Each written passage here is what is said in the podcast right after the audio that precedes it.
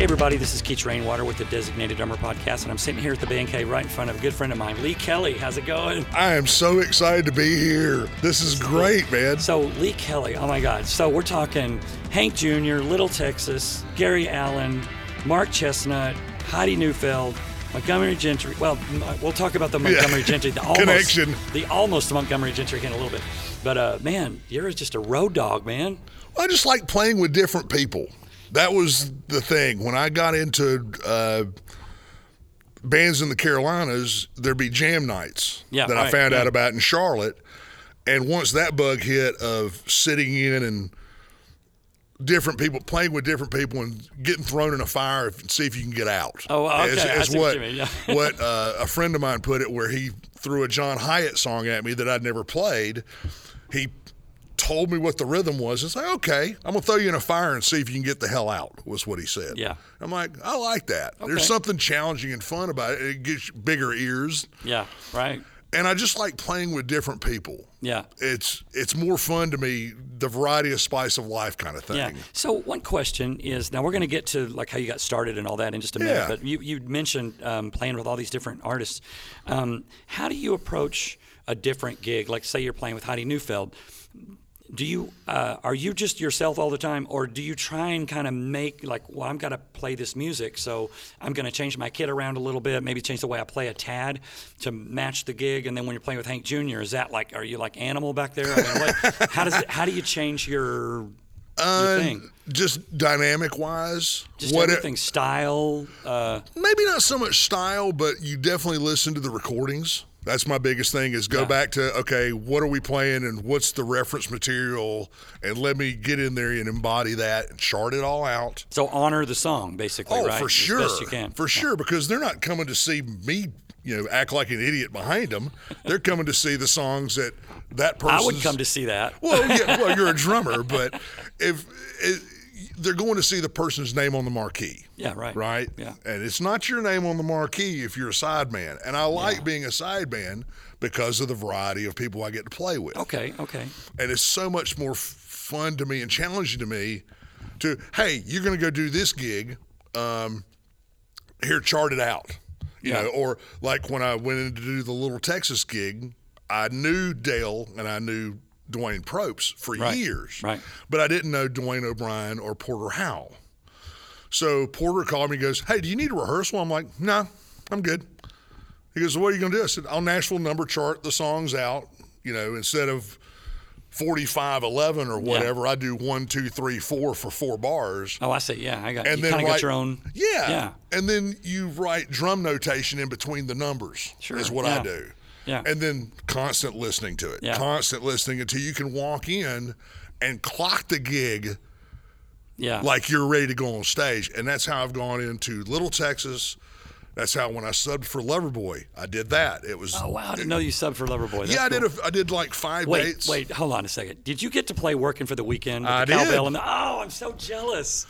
I gotta I'm play so all of them. jealous. When we're at soundcheck and we, you know, we're me and Michael Britt, our guitar player, we we're big Right. rock guys, you know. So uh, we'll finish uh, soundcheck and tequila talking, which is a mid-tempo country song. And I always think it's funny. Not I don't do this all the time, but every once in a while, if nothing's going on and nobody has any issues or anything, I'll just go tonk tonk tonk, and Michael will be right on. He go da da da da do do do do do do. And So that because that song, you could play that that intro after any song on the planet and it would be super cool.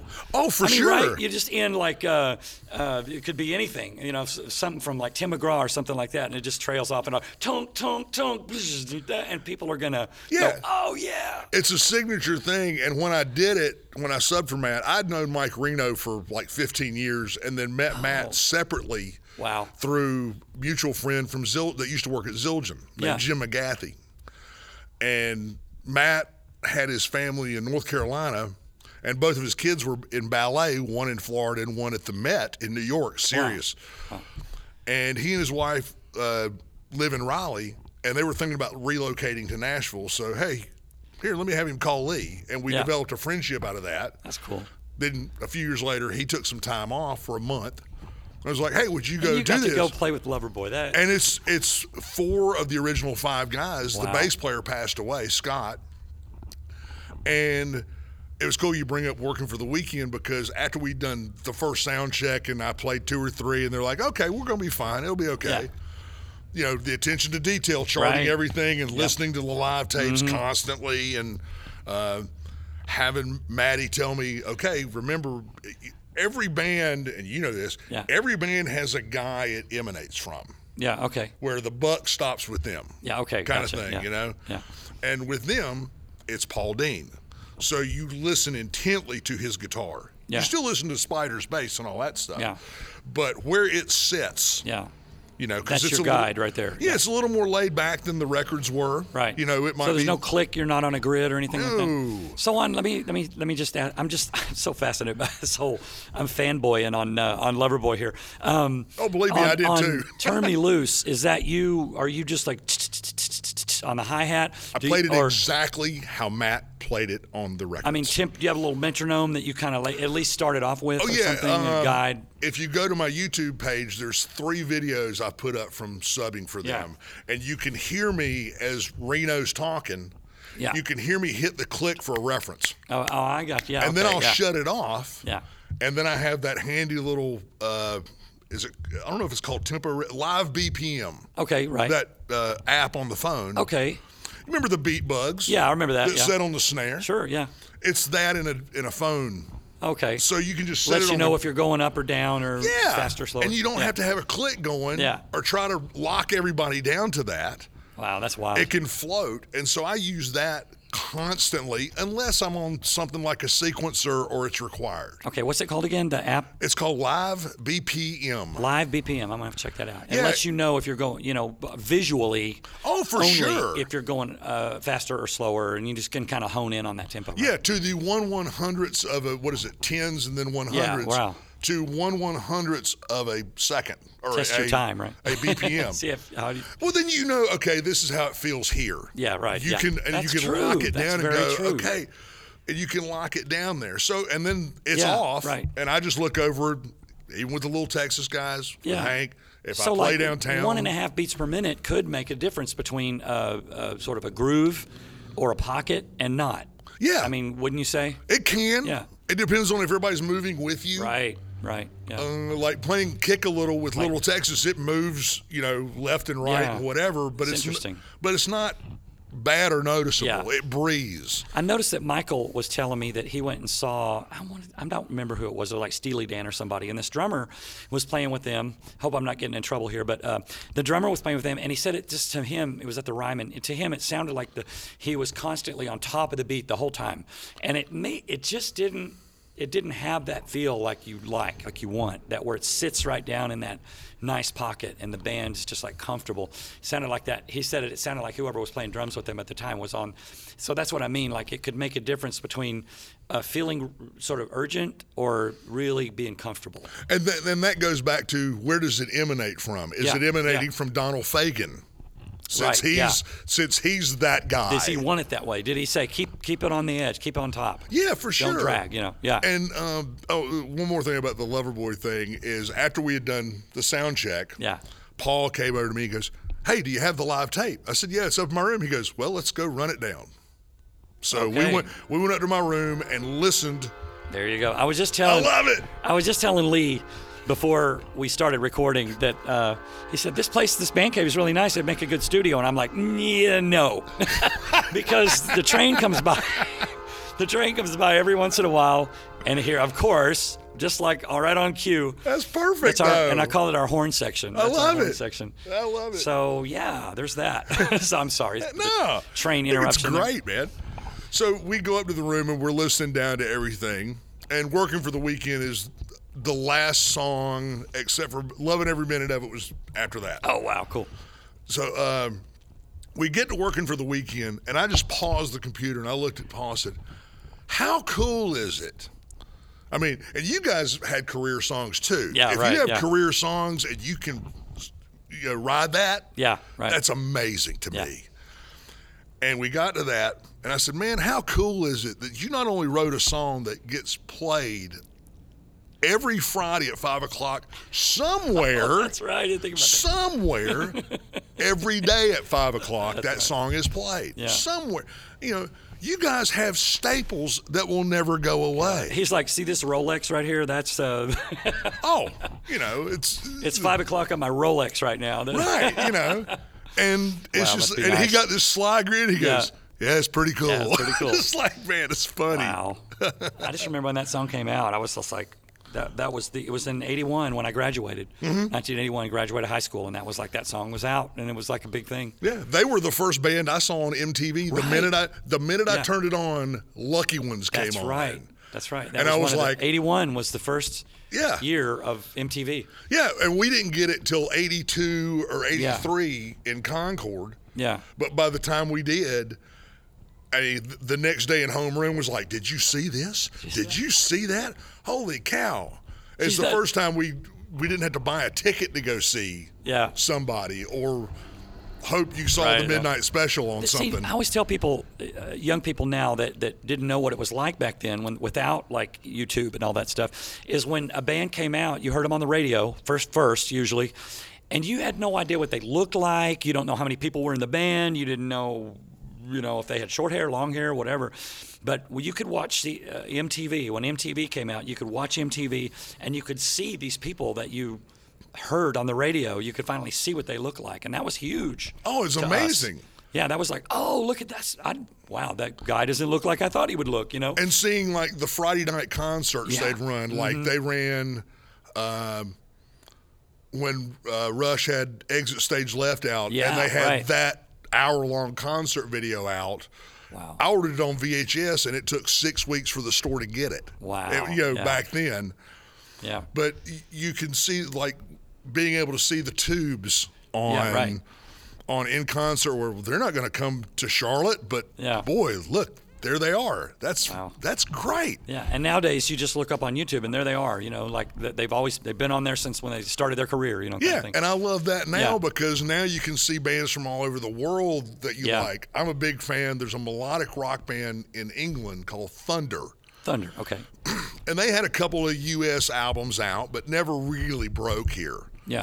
You And said the- instrumental rock, No, this is uh, Thunder is uh, is melodic rock. Oh. melodic rock. Okay, so it's right. it's it's you know it's the 80s melodic rock, and they're still doing it Okay, to this yeah. day. And like I was able to look up, they did a show in England, and they're you know they're all our age or a little older now, but they still sound the same. yeah, And it's the that's same cool. band guys that have been in it. And they did a couple things over COVID where they got together and, okay, we just put a record out. COVID hit. We can't promote it. All right, we'll go into a studio and or into Or- a into, a, into a room and we're going to play the record down That's great for, man. for you. That's cool. And I, lo- I love that about YouTube. Yeah. It's like, and you can find clips of like Jim Keltner playing with Ry Cooter I know, isn't that or cool? the Yeah. Little Village stuff or Yeah. just Some of that old anything. Steve Gadd stuff back in the seventies, you Oh, man. know, when he was playing with um, uh, Montrose or whatever what, Montrose or whatever it was that that festival where Mm-hmm. he's playing with I forget who it was. stuff, probably. Yeah, yeah, Probably the stuff guys with Richard T and, Oh, yeah. That's it. Yeah, and just yeah. Man, Just having that's just- access to that stuff is crazy. it's for a drummer. For drummers like us, it's it's like going to college. For sure. That's how you create a groove and a pocket and all that stuff. And, yeah. yeah, It's the same thing with like the Drumeo stuff. yeah, right. I haven't gone through all of it and I want to, uh, but I bought the Todd Sukerman Yeah, mm-hmm. pack in 2019 and I'll sporadically go back and get it. Uh, Todd's the most influential drummer my age Right, that yeah. I know of. Wow. And I could just sit there and watch him play all day going, man, how does he do that? Yeah. And there's somebody out there just starting out young that's looking at you, going, "Man, how does he do that, man?" Well, And it's funny. uh, Well, when I met Todd, he goes, "Oh, you live in Nashville?" I said, "Yeah." He goes, "Do you know Pat McDonald?" I'm like, "Yeah." Turns out he and Pat went to Berkeley together. Is that right? Yeah, and uh, funny about Pat when I first when I moved to town in '97, one. I have to thank you for two things. Okay. That before I forget, I've been thinking about this. One, your era of country music from the early '90s, not the class of '89, but Right. from like '91 to '92, Right. to when I moved in '97, was a huge realization to me that oh, I can play that. That's just like melodic rock, but it's Yeah. a little different. Right. But it's still great. Like I can remember going to Coyote Joe's to see my buddy Rick Murray play. Yeah. He was in the house band. And I remember they play I, they played No News. I remember that. They played Watermelon Crawl and there was Right. a couple other ones that I just went, "Oh, I get it." Yeah. And from that, I went backwards learning country. Yeah. You know, so then I when I moved here, it was like, oh, what did Buddy Harmon play on? Right. What's the Ray Price Shuffle? Uh, There you what's go, all yeah. this stuff? Right. And so, uh, your era, and you know, the the Lone Stars, the Little Texases, the Tracy Birds, Yeah. was the thing that clicked it for me. Yeah. Like, oh, okay, that's great. The other thing that I need to thank you for is you were the guy that made me sw- or got me to switch to Evans drum hits. Okay. Right. we were playing together. It was the first time we ever met, and we were playing somewhere with Gary. You had the it wasn't a Volker rack. What was the rack you had where you sat? Oh yes, that was called. What was that thing called? Yeah, but it was a. It was a rack system that you. It's built around a seat, and it's Right. like, a, like a jet pilot seat, and it leans. The whole kit is built around the seat, and Right. it's a plate that the seat sits on, and everything goes up like a rocket launcher, kind of. And Yep. the idea was that if you leaned back to play, then gravity is not pulling your sticks down quite as hard. So it's easier to play drums on a wall than it is on the floor. Does that make Okay. sense? You know, Yeah. because gravity's not pulling you down. So that was the whole idea was to kind of lessen the gravity a little bit. And that was okay and that worked great for about a year and then it, things because it was all kind of wibbly wobbly, it was all like on one sort of uh, emanating off of one plate that you sat on and it was real uh, I had my cymbals up high. So it was real I remember kind of that. like uh, sway, it would sway and every single time Fred, my drum tech at the time would get that kit out of the truck, would roll it out Everything was you would usually stay set up. Something had broken, Right. because of those roads are just like beating it up, you know, and bouncing up and down, and we'd have to fix something almost daily. So I went back to a pearl rack, and then had every this, basically the seat still leaning back, but I had to change everything to a pearl rack, and then eventually replace the seat with a regular drum. slowly reverted back to normal drum kit. Yeah. But I remember that. Yeah. And you had an Evans HD head Right. on your snare, and I had just gone through a thing with uh, the company with the crown on it, where Yeah. Oh yeah. where I put a brand new drum head, snare drum head on, and with a 30 minute set, the coating was gone, the head was dead, Oh, no. and so I'm like, th- th- they'd gone through one of their periods where they it was just Yeah. not coming out right. I had one where a reverse dot on the, the dot on the underside in the studio on a session, a Lone Star session, the dot had come unglued and fell. Wow. And I, I, I looked down. I know. I think I saw something that I didn't see the dot you through the plastic. Right. When I was looking down at it after that take, and I looked down, very sort of crossing my fingers, and looked up under the snare, and I saw that dot sitting down at the bottom head, you know, against the snare side. And uh, I asked the engineer. I said, "You didn't by any chance hear any difference in the snare, did you?" And he goes, "No, not at all." And I was like, "Oh, thank God." And I went and changed snares, and uh, eventually I told uh, Forks Drum Closet, who I think eventually had informed me that yeah, they had a Remo had a bad run of those. They used a different company to put the glue that glues the dot Okay. onto the underside of the dr- of the top head. Right. They changed companies or the glue. The people who glued made the glue or something was different, and they said. Uh, they've, they've switched it back, so hopefully once everybody buys out or whatever you want to call it, they recall all those drum heads, then it would be back to normal. But I think by that time I'd already I'd already gone back to uh, Evans. Yeah, and I would I'd never used Evans until that point, and so I came back home and tried them out. Yeah. and was just shocked how great they were. They really do sound And good. but you were the impetus behind that. Oh, well, thank you. You really were. You saw me banging the crap out because I'm a hard hitter. If anybody's Oh, ever yeah. seen me play, and you're like, wow, if it sounds good hitting it like that. Because I really am a firm believer that you have to, you really, maybe you don't need to, but for our kind of country, you you, you need to hit those drums like you mean it. It's you know, more in fun order that to way. Really, and the band likes it better. They they there's no ambiguity about where the beat is when you play aggressive like that. For sure. And I remember you saying to me, he goes, Man, you got to check this, these heads out. I can beat the crap out of it, and it never gives and it never dents or anything. Yeah. And so I started playing Evans and now cool, been on yeah. their roster since 2005 Wow, that's great. and love them. Yeah. In fact, they just made two new front heads for the Hank thing this year Oh, yeah. for me. well, before we get into the Hank thing, Oh, I wanted yeah. to ask you some questions about that, but I want to talk about your beginnings.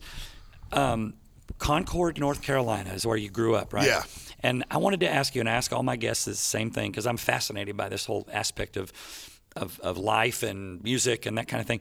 Was there a moment, like some of us have, that epiphany that you're in school or you're, uh, what, you could even be out of school, it doesn't matter, when you're young and you suddenly you just have that epiphany that when you see somebody play drums or you see a drum kit or, or whatever happens, you're like, that's what I want to do for the rest of my life. And that hits you, and you just don't stop from that point. Did you have that moment? Oh yeah, I want to hear about it. I was eight years old. Okay. seven or eight years old, I had a next door neighbor whose uh, family owned the Sundrop Bottling Company Wow. in our little town. Okay. It was, they were an independent bottler. So it wasn't a big corporation. They were an independent bottler in town. So they did Sundrop, Diet Sundrop, Grape Crush, Orange Crush, Double Cola. And they were my neighbors Yeah. and the son John King, who's uh, I think he's four or five years older than me, uh, maybe a little older. Mm-hmm. He had a drum set. He had a red Slingerland drum set. And So you were s- 8, 9, 10, 11, 12. He would have been about 13 or something like that. 14, Yeah, 15. He, wa- I Yeah, think he was going into high school as about I that was age. at. Yeah. Okay. And for some reason, I ended up behind the kit. And it was very much like I can't remember if it's the Count Me In video or Let There Be Drums documentary, but somewhere in there, Taylor Hawkins, rest his soul, tells the story how he started. And it's almost identical. Mm-hmm. Yeah. Where here, sit down, you do this with this hand. Yeah. You do this with this foot. Yeah. You hit this drum with this your left hand. All at the same time. And like you in a do rhythm. this. Yeah. And somewhere I could do it. First, it was like, whoa, okay. And then somewhere in there, play that funky music by Wild Cherry was new Yeah. back then. Okay. Yeah. Some, 77. yeah, 76, 77, somewhere along the line, John had me play to that and I could play to it. I could, I don't know if I Yeah. could do the intro right, Yeah. but I could keep time to it. And it was kind of he even had like his cousin come down the street like you're not going to believe this kid next door can actually keep time with this at Wow. seven or eight years old That's cool. so not knowing if i would take to it Yeah. i'd hang out you know when i could at his house and at one point he got a ludwig vistalite kit a blue Okay. vistalite kit Right. so he had two drum sets in his basement Wow. you know. Lucky. oh yeah well you know they owned the I bottling know, company right? Oh they were they were Thank God. they were doing pretty well. And so he would show me certain things and play to records.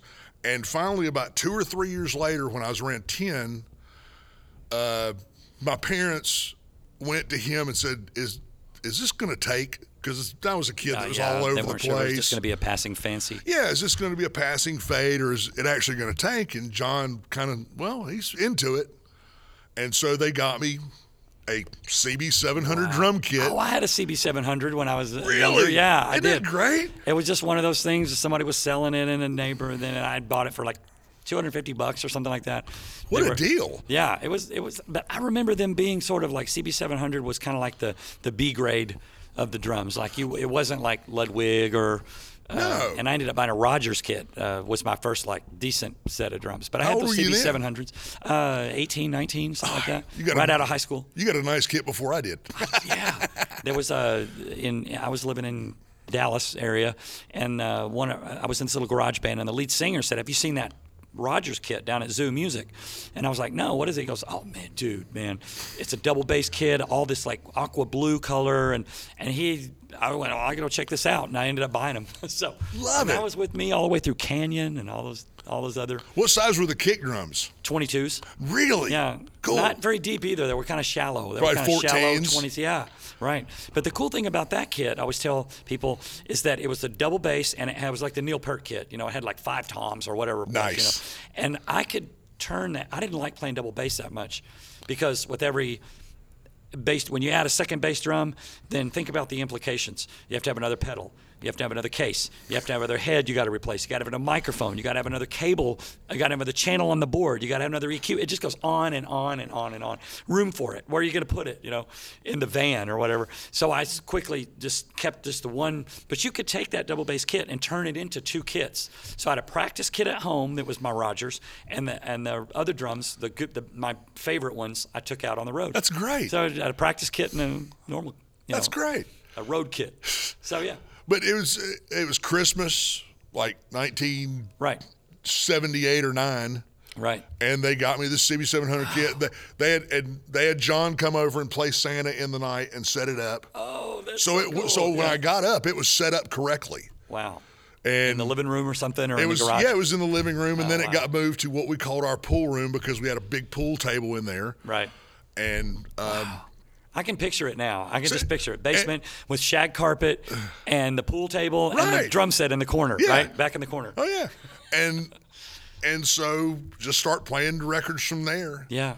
Did you get And- much flack from your parents or anything? It was like, oh, take a break. We're going to. luckily they were very forgiving and so was the neighborhood it was like There's okay, always that. yeah you can play till 10 p.m that was kind of the thing The rest of us want to watch, uh, you know, Dukes of Hazard. So, right but by the time i'd gotten into school band in seventh grade i already been playing drum set for five years wow. nice. didn't really know note notation Yeah.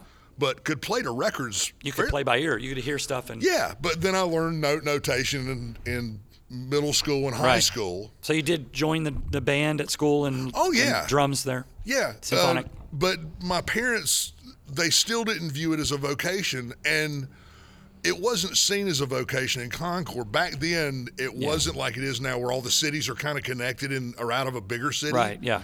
Back then, to us, Charlotte was a million miles away from Concord, even though it was only 25 miles away. Right.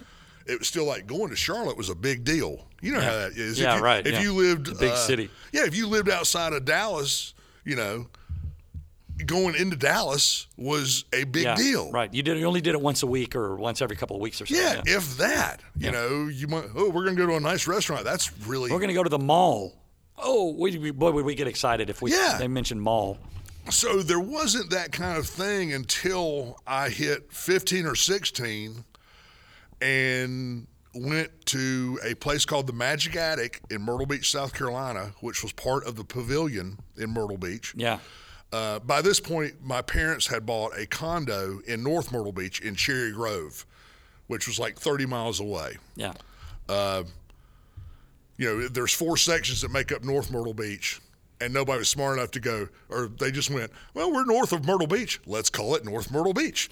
Hey, but back then Alabama was playing in Myrtle Beach. they Before- were like in a club or something. They right? had already gotten a record deal. Actually, I saw them live right. in 80, I saw them on the fans tour in 83 or 84. so that would have been mid seven, mid early to mid seventies that Alabama had the Myrtle Right. Beach thing. yeah, they did the Bowery there for a long time. Oh, and I might want to say we are opening for Alabama at the end of this month on the That'll be 29th. great, man. in West Palm Beach. I'm so excited. The last time we played that I ever did a show with Alabama was back at the Strawberry Festival Yeah, back Florida. in the 90s, man. It's been a long time. Yeah. Well, I saw him with uh, when my brother took me to see him. My first concert was Rush. That was my first concert. Wow. What what, what year? Was it? Samesies. We just fist bumped. What year was that for you? That was 81, 88 or 80 or 81. It was 81. 81. okay. I was so a you senior saw in high school. You yeah. saw either the Moving Pictures Yeah. tour. Mhm. Okay. Yeah, they were doing that. That album had just come out. I saw Moving Pictures. Signals. I Yeah, saw the okay, next right. one. Yeah, yeah, yeah. But was already like, didn't necessarily. I wanted to be able to play that stuff. I know, right? But yeah, it everybody doesn't apply. but it still amazed me, like three guys making that much sound. did. Right? Yeah. And how did they do that? And and then, amazing. then he writes and the sing lyrics and to- all that. Yeah. Yeah. right. And I've seen them probably more than anybody except maybe King's X Okay, or yeah. Mr. Big, depending on, you know, Yeah. how many. Man, if you're a drummer, you you just have you had to see Rush. I mean, that was just Oh. like your, you know. I made my ex wife go see them once. just like, you just have to see it. And she made it all the way to the last song. She made it all the way to Yeah. Working Man. Yeah. And she A goes, lot of- Can we go now? you know, uh, Rush is kind of a guy's music. I have to say. Now, I- I'm probably going to get in trouble here by saying that because there's probably a lot of girls out there that love Rush. But I have a comedian buddy that says girls don't like Rush because girls need a chorus. They, they and, and Rush doesn't seem to ever have a chorus. And The girls they, they gotta have a chorus. No, but and then somewhere in there, uh, whenever Alabama did the fans tour, Okay. Yeah. uh, my brother took Winston took me, and Charlie Daniels Band opened. Yeah. So it's Charlie Daniels Band and Alabama, and I, honestly I was expecting to see the two drummers. Yeah. Right. Okay. Yeah. No. They've And- gone to that other guy with the plays traditional grip, the guy with the headband. Uh, Forgot Jack, his name. Jack. yeah. Gavin had. Oh, what a great drummer. I know he had just started with them that year, and I didn't Oh, man. know that. That backbeat, man, that went from like the Charlie Daniels with the two drummers was kind of like there was you could hear some drums and it was kind of you know you it's mostly the fiddle. Then when that when Jack joined, it was like there's that backbeat. He had that Yeah. fat fat snare and it was doing da, da, da. you could just see him playing that backbeat. He was locked in on that backbeat, right? Yeah, and apparently Charlie loved his drummers. Yes. Like I know Pat told me when he went into the gig, he was playing it safe, and you know, Yeah, I you've had seen Pat that play. same conversation with him where he said, Charlie said, just do whatever you want. He goes, Exactly. You're the band. I'm not going to tell you how to play. Yeah, And, and Pat to me is one of the most underrated, unknown, versatile guys Yeah. I've ever seen in my life. When I first moved to Nashville, within one month of me moving, it was me, Rich Redmond, Yeah. Jim Riley, and Pat. Wow. All moved at the same time, Dang. and I'm the least qualified out of all. They're all they've gone to school for it. I had not, you know, past high school. Yeah. And I remember the first time uh, Mike Brookshire and the Starving Hounds with Mike Kennedy, rest his soul, playing, gave Pat a chorus, gave him a solo. Wow. And the room stopped. Wow. It was like everybody just went, "Uh, wow. What is yeah. that? Great drummer, Pat. Oh, yeah. just amazing. And I'm so glad he's doing well. He's had some health stuff, but he's doing great. But it's neat to see. And I always thought Charlie Daniels is a Southern rock band more than a country Sure, band. Absolutely. Yeah. but seeing them in Alabama, and that was with uh, Mark playing Yeah. drums. You know, uh, Charlie Daniels was one of the few actual country bands that, that Q102 out of Dallas, which is a completely rock station, Q102, Texas Best Rock, um, they would play Charlie Daniels songs. Same thing. Whatever the new song was, and they kind of were, seemed like some of the ones were sort of politically driven a little bit, like Still in Saigon and some of those other songs. But Q102 always played Charlie Daniels. And you found I found out later why that was. Charlie wasn't signed through a Nashville Ah. through the Nashville division of CBS Records Epic. Right, right. His deal and their deal was through the New York office. dang. So the promotions thing is Totally. I completely get that different. now. Yeah, And you know, once I heard that, I was Yeah. like, oh, no wonder we heard it everywhere. sure. I just know. always thought it was because it was like like Skinnerd or something like that, very southern rock. And but now that's interesting to learn the real true origins as to why it would have been on rock radio more than country radio. Yeah, if you have that stream Yeah. fighting for you, Sure, they're going to yeah. fight for the rock stuff. You know? Absolutely, yeah, yeah. Wow, that's interesting. So you um, went through high school playing drums in Yeah. uh, like marching band and stuff like that. Oh, yeah. And then uh, so here's that moment where you're thinking about uh, you're out of high school, you're going to graduate, you're going to either go to college, or you're going to play drums, or you're going to obviously you're going to play drums, right? I mean, did, Well, there it was no. it, no, it wasn't that. Uh, my parents didn't see it as a vocation. Oh, Uh, we didn't know about Berkeley School of Music. Um, by this point, my family had had a condo in Cherry Grove, South Carolina, since I was 11, okay, and I was working summer jobs by the time I was 12. okay, uh, like worked in an arcade before skee ball machines were automatic. You would have to walk up and down and give tickets Ah, out okay. to whatever score the medal, you know. and that would have scored. been on Myrtle Beach somewhere, right? this Like, was oh, this was in Cherry Grove, South Carolina, at the stoplight at Family Funland Arcade. well, there you go. Because my mom, I laid around for when I was 11 for one summer and was a complete beach bum. then the next year, my mom was like, and this was early, you know, 80s, where you could probably go get a job at a grocery store ba- bagging Right, groceries or yeah, whatever. Right. And she goes, You need to go find something to do. And there was a grocery store at the end of the road, and there was, or, or at the main square, Yeah. a surf shop, all this other stuff. And there was an arcade. Yeah. And for some reason, I walked in the arcade and they were looking for a kid to pass out skee ball tickets. They usually had one guy in the change booth, Yeah. and then whoever the you know the skee ball kid would Yeah. sit next to the change That booth. sounds like a cool nickname. Hey, skee ball, come here. but it was right on the beach up until Hurricane Hugo blew it away. right. Yeah, yeah. yeah, yeah. And it was owned by one of the uh, really well known families in the area, the Nixons, Yeah. who had a couple of different businesses. Like they had a putt putt course down the street, they Yeah. had this. One of the uh, Nixons was a doctor Yeah. and stuff like that. S- So, and then when I got to high school, when we got to summer, this is what, where it comes into play. My band director did come to me and go, "Yeah, you're probably good enough to try out for drum corps." I'm like, "Okay, what's that?" And he explains it to me. It's in the summer, you know. Yeah.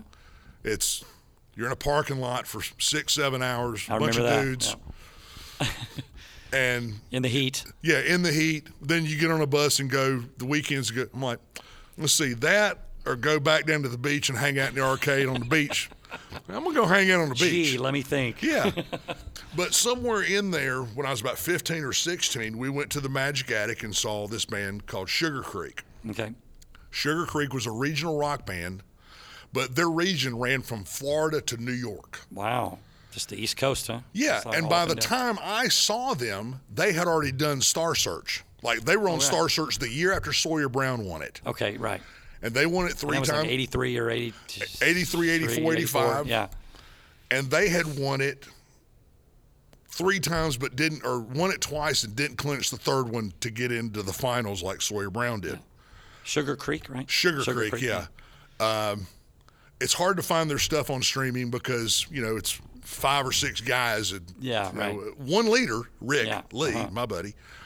But th- and but they put out independently. They put out their own records. They Mm-hmm. would open up for acts, and somehow, the following year when I was 16 and could drive myself, I realized, oh wait a minute, two guys from Sugar Creek went to my high school, Rick Lee, and the sound guy I mentioned about the Gino Vanelli thing, Mm. Yeah, Gray right. Peck. Okay. Gray was Sugar Creek sound guy. And I somehow I got the idea. I didn't write for the school paper, but somehow I got the idea of somebody in our school paper needs to interview these guys. Yeah, right. I mean, these to me they're local celebrities. They, they did it. Yeah. Look at these are guys that went to my high school that did it. Yeah. And so I got in, somehow I got to interview them for our school paper. Yeah. And somewhere in there, I mouthed off and said, I could, I could probably sit in with y'all and play one of y'all's originals. Yeah. And they, they went for it. Oh no, they're like, okay, we got it set up right here. Let's see, let's see what you Well, got. No, it wasn't that. It was uh, Rick was like, "All right, uh, you're serious, kid. All right, okay." And Rick Lee is a big proponent of musicians in the Carolina area. Okay, right. Huge influence on everybody that's come across his path. Yeah. And he saw something in me. He went to school with my brothers, and Rick is 13 years older than I am. So he's 63. No, no, he's he's 70 now. Sorry, he's 16 years older than I am. And he saw something in me that he said, "Okay, kid, we're gonna set something up where you come by for sound check one day." Yeah. and we'll see. And so I went went by when I was supposed to, and they'd had a band fight, so everybody left, Oh no. and the guitar player Jerry West was there, and he, go- and one of the uh, one of the stage uh, crew guys, Tally Fisher, was there. And everybody like, yeah, you're 16, you're supposed to sit in with us, okay, whatever. And Jerry was messing with his rig, and he goes, "Hey kid, what do you?" Rick, you're supposed to sit in with us. He goes, "What are you supposed to play?" And I said, "Song." I said, "Soothsayer," which was one of their Yeah. originals, off of their second So record. you actually had a song picked out and everything. oh You yeah, were supposed to do. Okay. It was- and it and of was- course, you went and learned it, and oh god, well, I'd, wow, I'd cool. been listening to their stuff constantly because I thought these are guys who live in the town next to me, right, yeah. and they've done it. So to how did me. it go? Did you you played it? Did, did you did you Yeah, rock we, it out? Well, went up and Lynn Samples, the drummer, had a real snare drum, real cymbals, but Simmons was the thing. All Oh, right. Yeah. So he had an SDS five kit Cool, where he okay. took the snare pad and put it up here for an effect. Okay, But yeah. used the toms and the kick drum. Yeah. Okay. Cool. And they were all off. Oh yeah. So it was cymbals and snare playing through this with Jerry. And Jerry went to Rick and said, The kid can play. So they got me up there that night in front of probably two thousand people. Really? And it- it's a teen. It was a teen nightclub, and Sugar Creek or whatever band was there. Yeah. would play two sets. So a in the night. audience and the 2,000 people, was that a lot of people you knew? not that night, but after my class graduated and everybody was down there in 1986, they all Yeah. came to the club. And I it's also when I did it after graduation, that was one of the few times I went to Rick and I went, "Hey man, a lot of my buddies are here tonight. You think I could sit in?" Can you? And he, he went for it, That's cool. and so they became my beacon, kind of. Yeah. And then I started seeing other bands from the area beach bands, rock bands, Mm-hmm. didn't matter. Um, one of them, I'm not sure if he was in the band when I saw them, but there was a band out of, well, the bass player was. There was a band out of Raleigh called Sidewinder. Mm-hmm. And two members of that band back then now play for Cheryl Crow, I'll be darned. Audley Freed and Robert Kearns Wow. and I saw them play back then. Yeah. And so that kind of became, ooh, I can go watch them Yeah. at this teen nightclub. It was Sugar Creek. It, I went so much that Rick finally went to the Magic Attic people and said, if Lee shows up, don't charge him. He's part of the Yeah. family. Cool. Wow. So I would go watch them constantly, and it was studying. Yeah. And wow, look at them put on a show. I mean, they had lights and PA and everything. And a So did truck. that sort of lead to your first gig, your actual first real gig? It actually did because I did go to college. I have an English uh, lit degree. Wow. Nice. I was thinking about teaching high school until I went and observed and went, okay, this is No, that's- yeah, it's too much insanity for me. Somewhere in there, Sugar Creek broke up. It was around 88, 89. And Rick called me at school.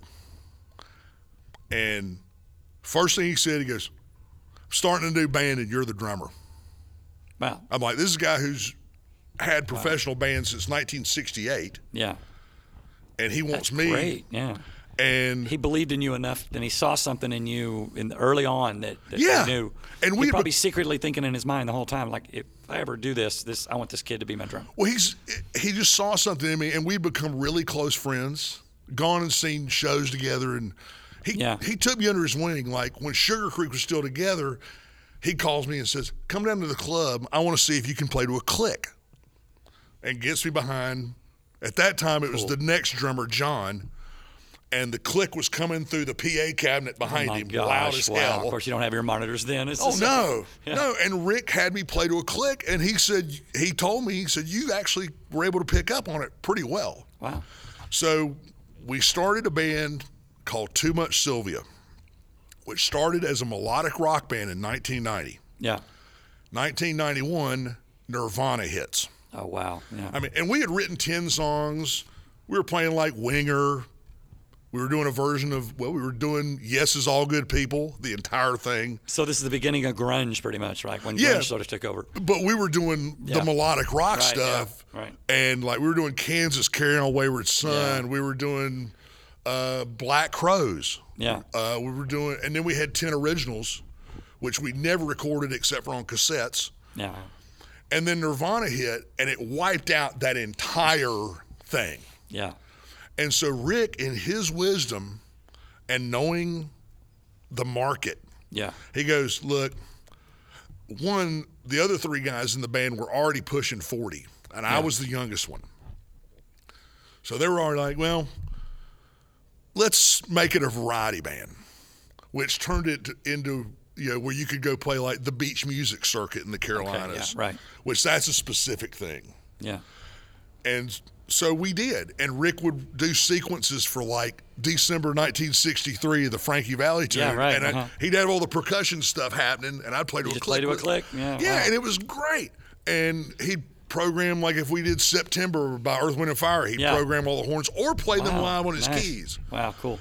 And it was there were show band elements of it where the other three guys were in costume Mm-hmm. and everything sequenced but the drums Yeah. you know, that kind of thing. And so we started that band. That band just celebrated its 33rd year in existence and playing. damn. And about four or five years ago, they went into the Carolina Beach Music Hall of Fame, Wow. That's cool. which is a big thing in that Yeah, area. right. You know, and, but yeah, Rick launched me, Wow. took me under his wing, and then, you know, launched me and believed in me. And Yeah. So what led to uh, Nashville? What led you to move to Nashville in the mid mid nineties? ninety seven, Yeah. Ninety seven. I'd I'd gotten out of too much Sylvia in ninety four to play with other people. Yeah. It's like okay, let me go play with some younger or people closer to my age. Right. Yeah. So I play with blues bands and stuff like that. Still no country really to speak of. Right? Not Yeah, that's really, what you just saw. I mean, occasionally covers. yeah. you know, like maybe friends in low places here or there. Yeah, right, yeah. I remember trying to get too much Sylvia to learn the Shenandoah song if Bubba can dance. Right. Yeah. And that just went over their heads. Wow. Like, really. I'm like, yeah, but listen, that's it's cheeky, but it's really Yeah, cool. yeah, and, it- yeah. and it's you know good dance beat. and all It that really is good, like groove to it and everything. Right. And but not really so much country. So I played a blues gig for a while. And then also somewhere with too much silver we played and a drummer percussionist from Charlotte, originally from Ohio, but he's known in Charlotte forever, named Jim Brock. Okay. Uh, Jim plays with Amy Ray from the Indigo Girls Okay. now. He played with Janice Ian for years and years. In fact, I met him when he was still playing with Janice. Mm-hmm. And Jim has this unique way of playing. He plays a lot like air toe. He, he can play drums and he can play drums with this one hand and play a conga pattern with Oh my his gosh, left hand. wow. And he's a world class percussionist. But somewhere we were, as too much Sylvia was building its, you know, you'd go play anywhere. So Yeah. we, you know, we were playing a small restaurant club somewhere, and Jim was playing with a bunch of guys who I ended up playing with later, you know. Um, and Jim saw me play. I'll never forget because Jim's a big guy. He was standing in the back of his club, the club with his arms folded, watching us the last set after the band he was with had done, got done somewhere else Right.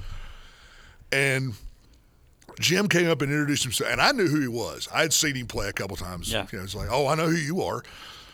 And Jim helped me tear down and load my drums up that night. And then four days later, he called me and goes, hey, man, I got a gig for you. And he, there was a band looking for a drummer, and I didn't join the band at the time Yeah.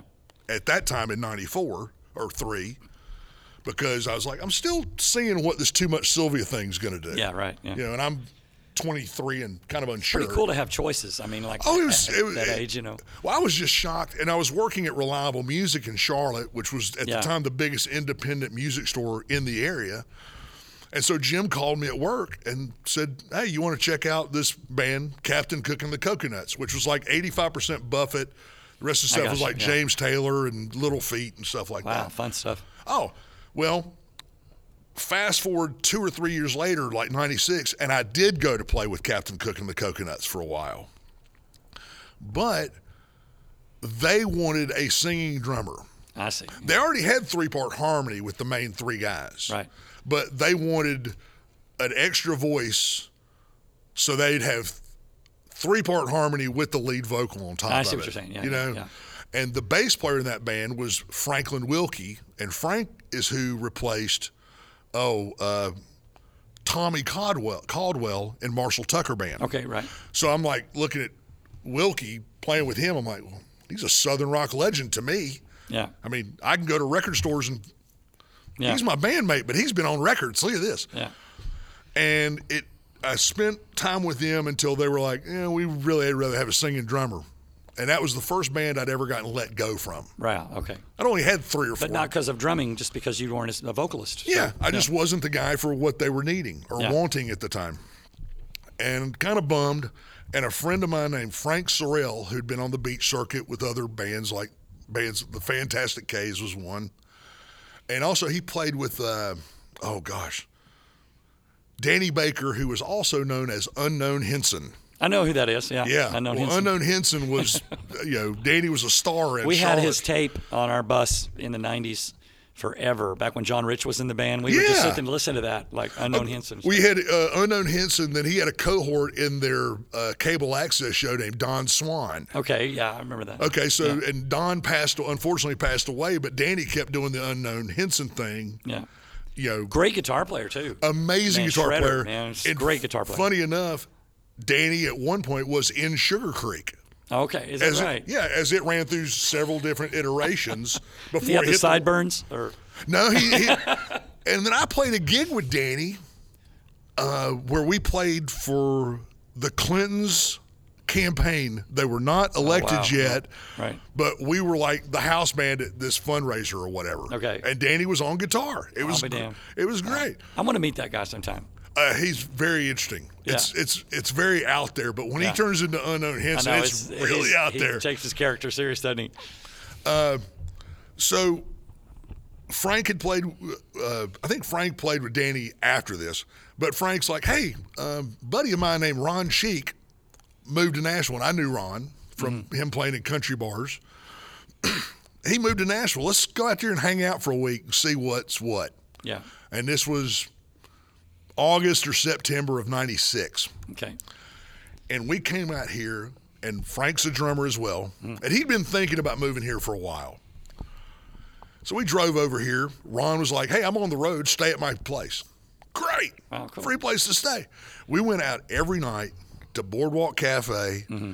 to barbara's to anywhere we could sit in And the Wild Horse Saloon was uh, up and running then. We uh, we helped open that place. We it were was like the first band. In it was but we didn't go there we were didn't go loo- there? we were looking for the, the the club bands that we could sit in with and oh, talk I to see. Yeah, I got you. Yeah, I wanted to sit in. So it was like Steve Meesamore, Yeah. who's now with Dirks, was the house guy at Barbara's.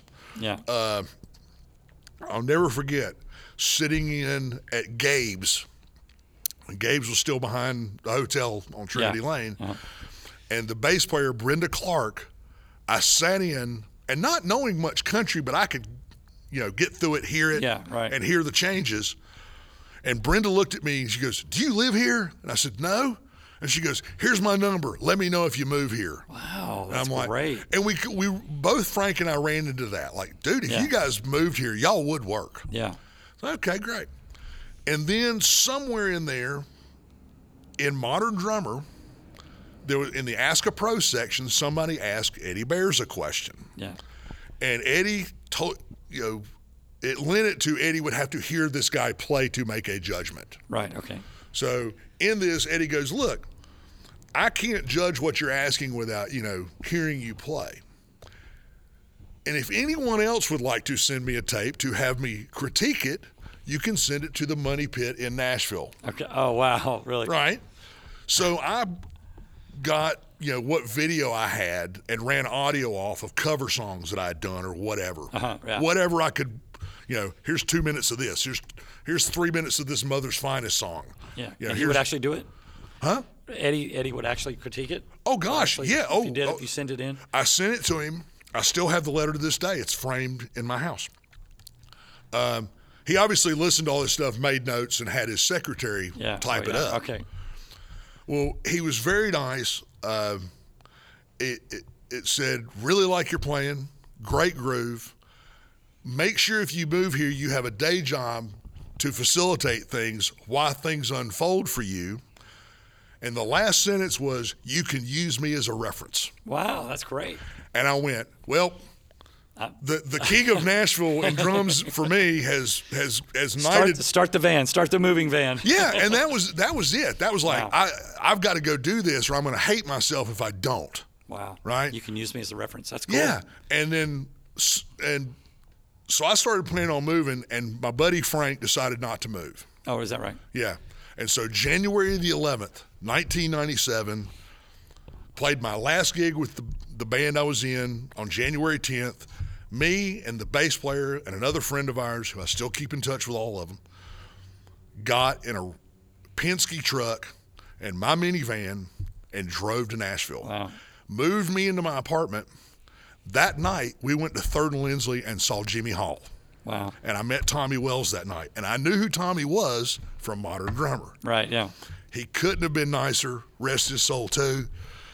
Uh, and then you know now years later I'm in a band with Jimmy Hall, Wow. and it's crazy. Yeah.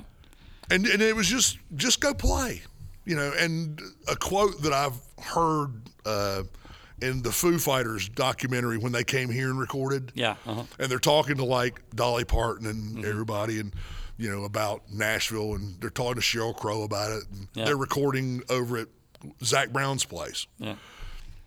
and they interview Tony Brown and Tony Brown says if you come to Nashville you can have blind faith but don't have false hope That's good. Yeah. Yeah. And if you put the work in, things will unfold for you. Yeah.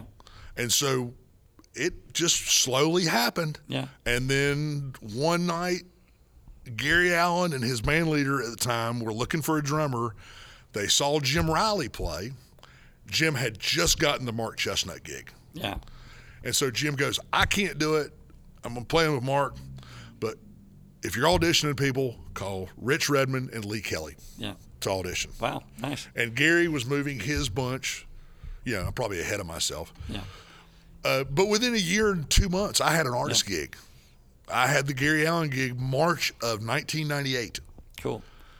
and was just, didn't know any of them. And uh, so you started learning all the Gary Allen songs and started hitting the road with Gary and Oh, it was it was it was literally it's a all on. whirlwind. Yeah. Auditioned on Monday. I almost called the band leader the night before and told them I'd be wasting their time to be doing it because Gary's first record was very country. yeah, right. It was very straight up Bakersfield, tip of the hat to Dwight right. Yoakam and stuff. And the first song was a song called Send Back My Heart Yeah. and that was the first song I had to listen to to learn and chart or whatever. Mm-hmm. And I'm thinking, man, I'm going to be way too loud and, and rock for these guys. But that's what they wanted. Yeah, right. Mm-hmm. It turns out. Um, and I almost didn't go do the audition because I thought, well, I'm not going to be the guy for this. I learned from that specific instance if you get called to do an audition, whether you get it or not, go do it. Yeah, right. Yeah, because if you don't, Especially if they call you to come do an audition. yeah. Yeah. And it was nice enough for Jim Yeah. to throw my name in the hat. Yeah, right. You know, but honestly, I thought as I left, Gary had a hey, there you go, Yeah, there we go. There's a horn section. love again. it. It's like Tower of Power, but way different. Yeah, right. It's always the same note for some reason. That chord. But it's not gonna hear it over my car All stereo. right. But Yeah. Gary had us all bring our drum sets in Well, that's good. That's good. Yeah. At least you're on your own kit. you for know. visual, It Yeah, was- right. and I was on a rack, a five-piece kit on a rack system Yeah. at that time, no s- modular stands. And Rich was right after me, and I thought, Rich Redmond's going. There's no way I'm Oh, getting I'm this. done. I'm There's no way I'm getting this gig. No way. Yeah. Well, it, it- it turns out I was the guy for the gig because they wanted it a little more rough around the edges because they were, Mm-hmm. yeah, right. Okay. you know. And I'll never forget we played that song first. Yeah. We finished. Nobody said a word. Nobody said a word except the fiddle player, Ollie O'Shea, who spent a lot of time with Jim Lauderdale. Yeah. They had the same kind of sense of humor. Ollie looks over and goes, Hey, nice tits. like, thanks, man. Found out later that's a hey, great job, you know. Oh, yeah, right. But he Wow. just had his way of saying things, very Wow. Kramer esque. Yeah, right. So, and then That just kind of got you started, huh?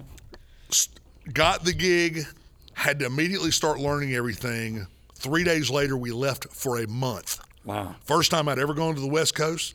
First time, I, well, I'd been on a tour bus, but nothing, you know, national level. Yeah, right. Yeah. But that was the goal. Like, I wanted to get paid for people to take me places.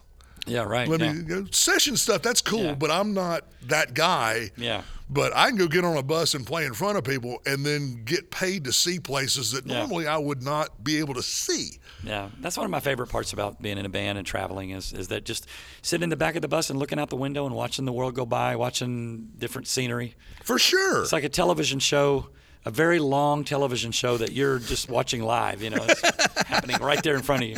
Really it's great. It's fun. And and that was the Crown Royal tour. Yeah. That Gary was the opening act, David Lee Murphy was the middle, and Chestnut was the closer. Wow. Nice. And so then to get to know all those guys, but you ended up playing for Chestnut, didn't you? Um, Yeah. At some point. Yeah. uh, played for Mark uh, about five years later. How much fun was it to play Bubba Shot the Jukebox? Fun Oh every man, night. I'm just so jealous. I've always wanted to play that song. just everything because Mark's such a great singer too. Yeah. Right. and Mark's a drummer. Is that right? I didn't Yes, know that. Mark. Grew, uh, I've, I saw him in my first year in town. You know, Mm-hmm. people would bop into Barbara's, Yeah. Right. and he came in one night and sat in playing drums, and I was Oh, just that's like, great. And did not know that. okay, and then What do you we- think of uh, his drummer Darla now? Have you Oh, seen I her? love Darla. She's great. I love she Used to Darla. be in Cowboy Crush. uh, Yeah. years ago. That's the first time I'd ever seen her. Yeah, I And, did. uh, s I I did some subbing for Mark right before she was full on. Right. Yeah. Uh, so I went back and did a did a few more dates with him with her husband with Yeah, Tim right. playing Yeah. bass. But and I went out and saw them. Uh, the last time I saw them was before COVID. Yeah, they right. played the Ca- the Cahoots out in uh, Lebanon where I Right. live. Okay. And so I went out there and it was like old home week. And that's also when I got to tell Mark I was playing with Hank. Oh, yeah. Nobody had told him. Oh, really? Okay. And the band guys were like, "We want you to tell him." Okay, I'll t- okay, and and but Mark was great training. Gary was too. yeah. I mean, I couldn't have asked for two. You know, Mark wasn't my second gig. Yeah. But those two gigs tied together. One of the reasons, like, it- well, when I sh- when got the gig with Mark, there was no rehearsal. It was like, Yeah. here's the songs, chart them.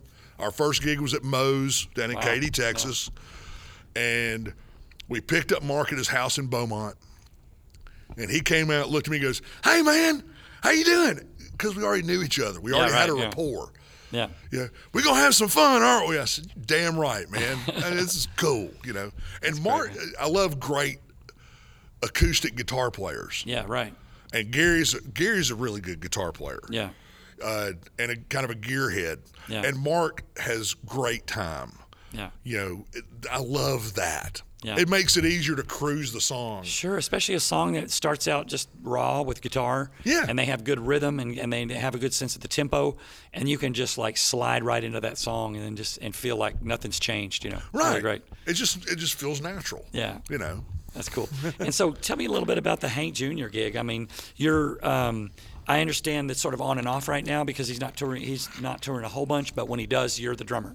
Yeah. He Yeah. Hank does twenty five to thirty shows a year. I see. usually between hunting seasons. Okay, I got you. Yeah. So it'll start in May or late April, Yeah. either one, and then usually go to September. When hunting Right. season starts, he's done. He's done. Yeah.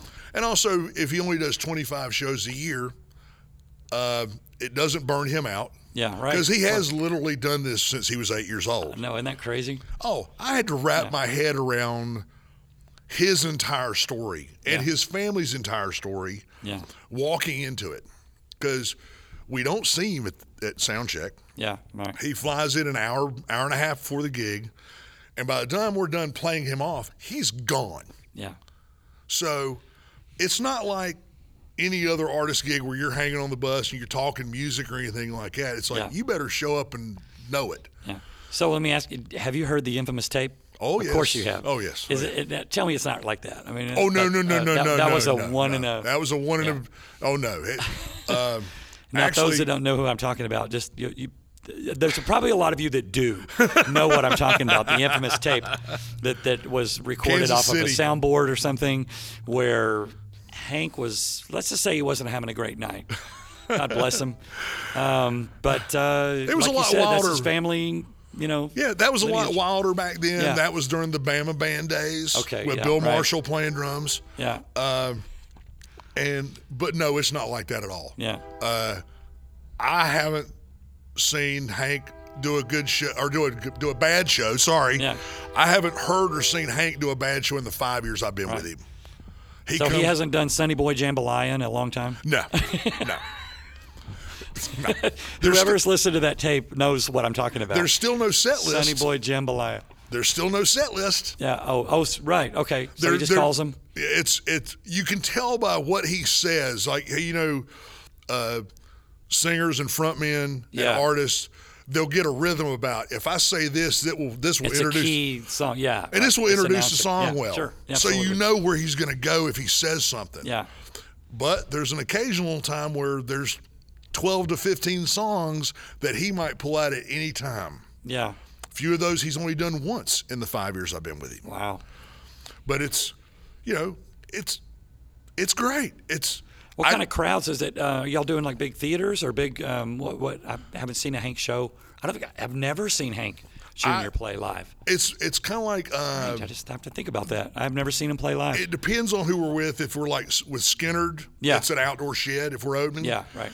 But with Hank, it's like the Thompson Bowling Green Arena in Yeah. Knoxville. 20, 30,000, No, 20,000 uh, people. uh, not say you know uh, ten to 10 fifteen to thousand, 15,000 like municipal seaters. Yeah. auditorium, that kind of thing. and I bet all just crazy, just like, I mean, it's it's that's it's just great. got to be a wild vibe to get up on stage at a Hank Jr. it's great. show and that crowd. I mean, those people, you know. And when, when Mike Daly offered me the gig, uh, he was playing with. We were, I was playing with Kendall Marvel at the time, and I was road managing Kendall too, and I was invested. Uh, Kendall, when I, I had shoulder surgery in 2016 for a rotator cuff, Okay. and when I came out of that, the first decent gig I got was Kendall Marvel, who had been a singer songwriter, songwriter for 20 years, but he couldn't write for radio anymore. I see. Yeah. 2016, 2017. And Kendall co-wrote Right Where I Need to Be, which I'm in the video for. And our first two gigs with Kendall was opening for Gary, Yeah. which was great for me. I'm like, dude, this is full circle Yeah, and then right, some. yeah. Well, Kendall always used a four-piece band.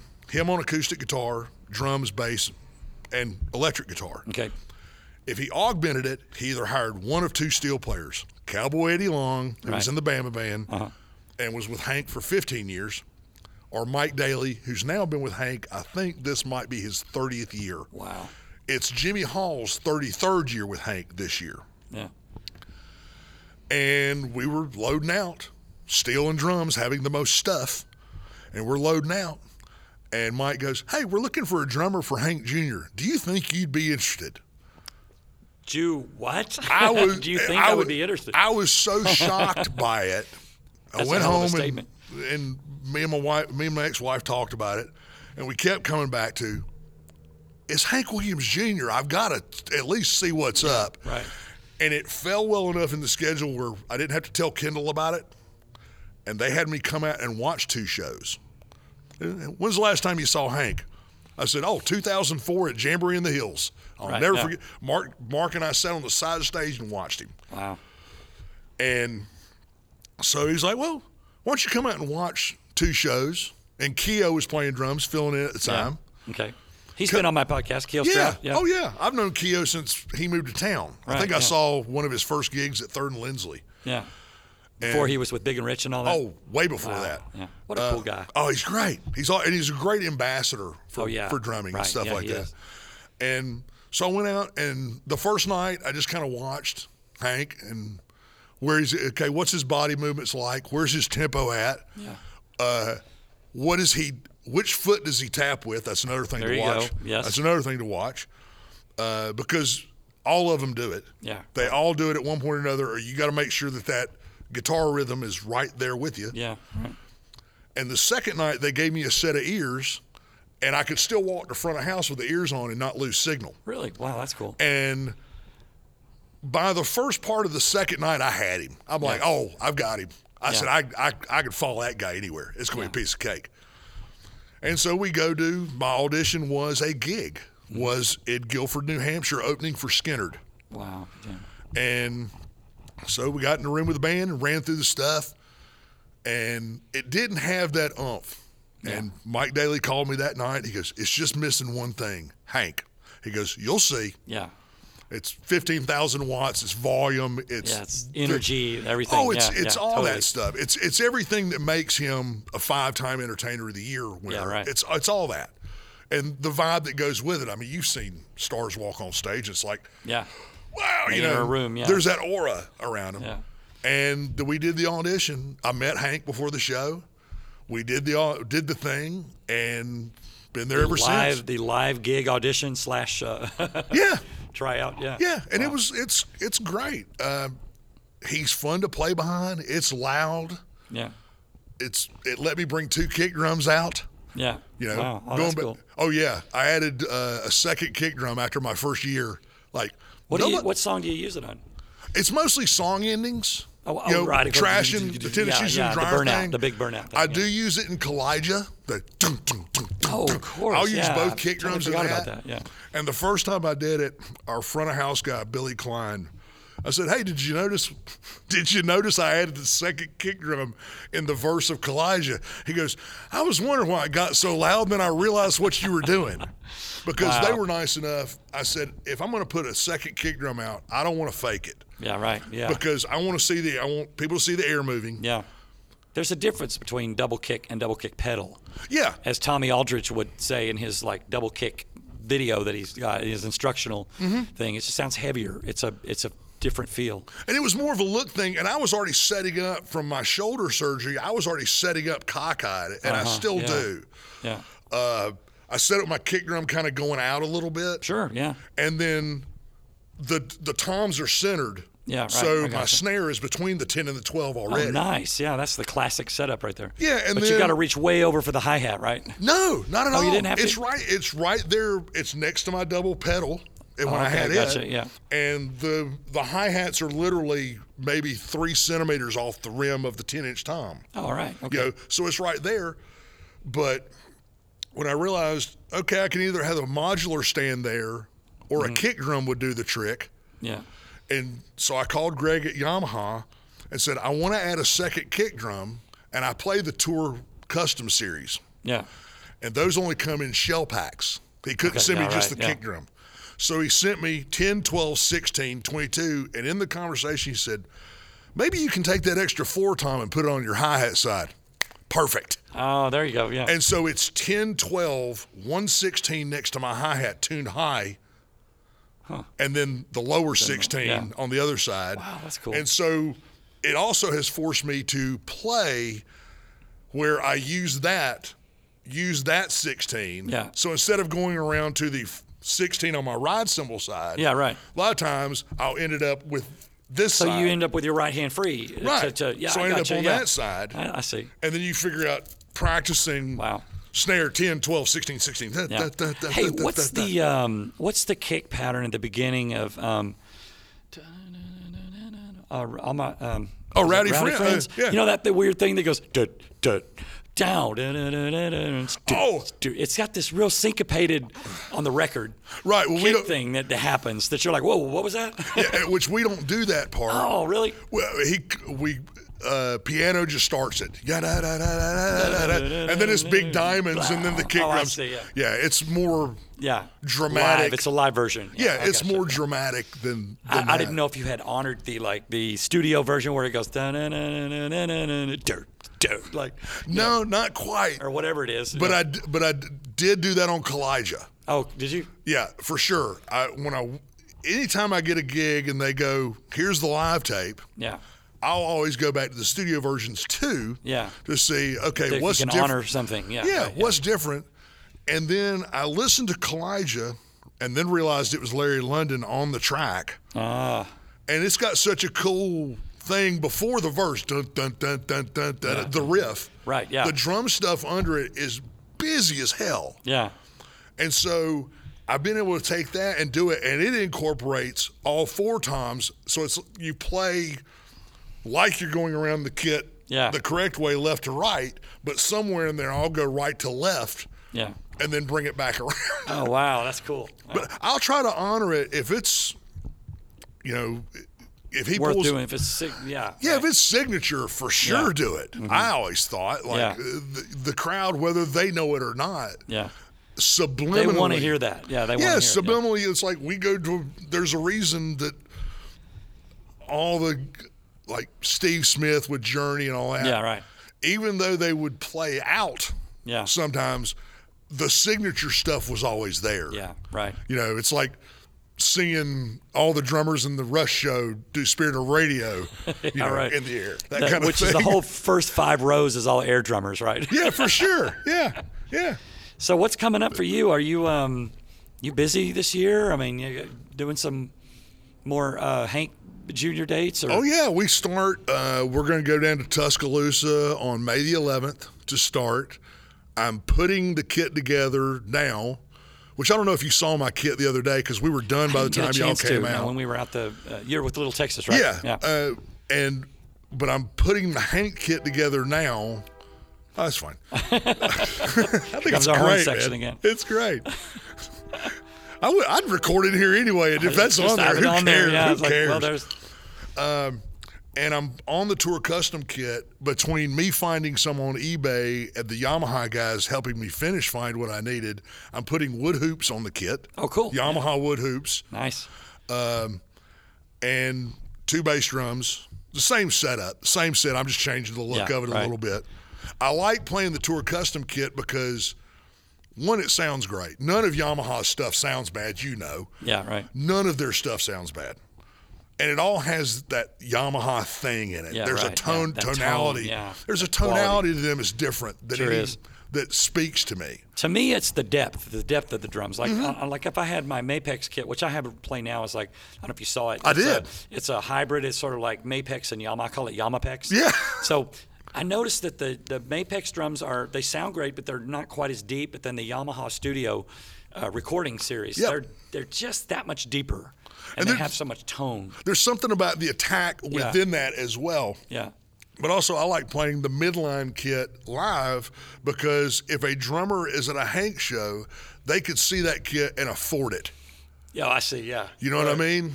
And I like that. Yeah. It's like, it, you know, we went to Rush shows and, you know, or whatever, and we couldn't have afforded that Yeah, stuff. right. My first real kit was a Yamaha Power V kit when So they you're made them out of honoring beer. the the Yamaha a little bit by saying, you know, look, I'm making this like advertising. Oh, yeah. you know, I'm inspiring hopefully kids that could afford this kit and might go out and buy it. Yeah, and I've got an absolute hybrid maple kit, and I've got a recording custom kit at my house. But that kit in matte black just Yeah. happens to sound great, and also it looks really cool behind Hank. Of course, yeah, So, hell yeah. and you don't have to change a lot up. But we're starting May 11th, and I've been doing the little Texas thing, subbing for Dale for all two years now. Yeah, how's Dell doing? He's doing better. I think he's got uh, w- another operation scheduled coming up, and so they're hoping by the end of summer Yeah. that he comes back. Well, we hope all that my listeners out there will give prayers out to to Dell Uh, and hope for a recovery. yeah, what a great guy, just a sweetheart, and his positive energy has helped get him through this medical stuff, and he's doing great. He looks fantastic. That's good. So he probably just needs, you know, once everything's done, get his stamina back. Yeah, right. Yeah. So those guys have been nice enough to, if Hank starts touring, if there's holes in it, they have me come. They get a sub for me. I see. Yeah. So And you're the th- first call besides Dell, Right. and then they got somebody, bel- you know, else. Yeah, and it, it all you can't goes. do It. it. all goes back to for me is uh, locking in with a bass player. The first time me and Propes, Dwayne Propes, sat in together was when they were on hiatus. Right. Yeah. And he showed up at a club downtown, and we sat in. It was one of those, whoa, you you played with bass players before. Yeah, uh-huh. I mean, probably, Ralph's probably that way, Sure, right? yeah, uh-huh. Where you play with them, and it's like, whoa, what? Yeah, that's that was magical.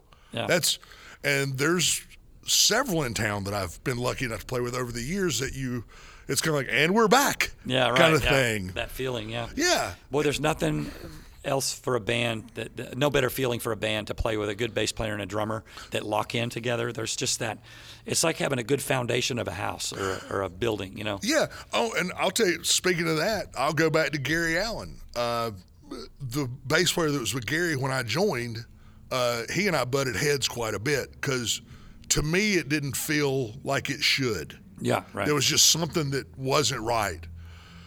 And somewhere along the line, he ended up having a kid with a girl in South Carolina. So he took off for the weekend to go be at the birth of the child. yeah, Well, our guitar player, who was Jody Maphis, yeah, you know, Joe Maphis and Rosalie Maphis' son, who also is a drummer, he gets Kevin Grant to come sit in. You know Kevin? I don't know Kim. Session player. He was in Mike Brookshire and the Starving Hounds with Mike Kennedy when I moved to town. Right. He goes by Swine. Okay. He's on so many records. It's ridiculous. So Maphis gets Swine to come out and play bass. The first note of the first song, the entire other five members of the band, when we kicked in, they almost broke their necks turning around because it was so dramatically different and better Wow. Yeah. than what had been going on. I mean, it just it locked down like nobody's Mm-hmm. business. You know, here's a guy who's used to playing sessions, and he's reading it, and it feels better than it ever had. Yeah, right. And I walk up on the bus after the gig, and Gary's sitting there shaking his head. I said, "That's what was missing." Right, yeah. And then, not long after that, we auditioned bass players for Gary, and the bass player is still there today. Wow. Brian Arsenault. But just knowing that, that you probably should make a per- personnel change at some point. Yeah, to- but just sometimes to you don't get to hear feel it. what it's really like, what you could have. Yeah, but when it's obvious, when it's laid out in front of you, like, whoa, that was really, that was really obvious of different, the, the difference in it. Yeah. you know, and luckily I've been fortunate enough to play with great bass players, you know, Wow, and now you know Michelle Poe and and Dwayne Propes. Yeah. So I'm spoiled. Yeah. well, cool. Well, we'll uh, look for you out on this year. with- This year out with uh, Hank Jr. and Yeah. a little bit of little little Texas here and there. yeah. And uh, it was great talking to you. And thanks for coming to the Bank Haven. Thanks for having me, man. it was so good absolutely. to run into you again. Yeah. And also get to thank you for the influence you have had on me. Well, anytime, brother. Anytime. Well, this has been Keith Rainwater and Lee Kelly on Designated Drummer. We'll talk to you guys next time. See ya. Bye.